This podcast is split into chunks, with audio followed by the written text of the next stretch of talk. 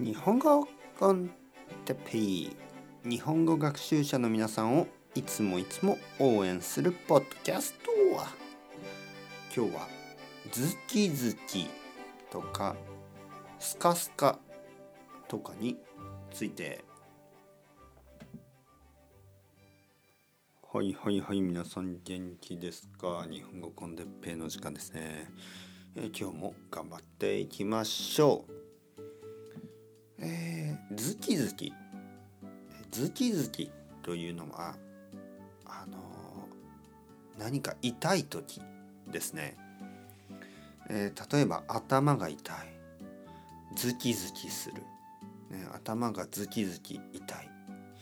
とてもとてもとても痛い感じがしますね。ズキズキ。あとはあの足とか腕とか怪我をしますよね、えー怪我をした時にズキズキします。痛いです、ね、お腹もズキズキすることもある。はい。まあいろいろな痛い時のオノマトペがありますね。病気に使うね、えーこの前あのーお腹がチクチク。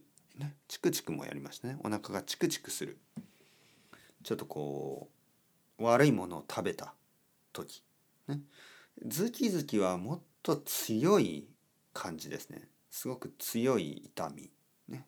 頭がガンガン。頭がズキズキ。ガンガンもそうですね。ガンガンズキズキ、ね。うん、そして次のオノマトペ。スカスカ。スカスカ。あのスカミュージックじゃないですよね。はい。スカ。ね。そういうあのあのちょっとこう楽しい音楽がありますよね。スカ。じゃなくてスカスカ。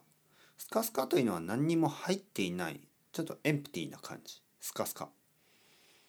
例えばあの商品何かを買った時にね、えー中身がスカスカのことがありますね、えー例えばまあポテトチップス。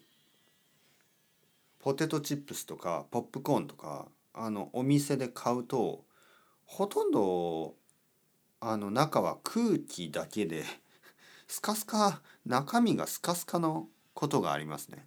はい。スカスカというのはまあ何もない何も入っていないということです。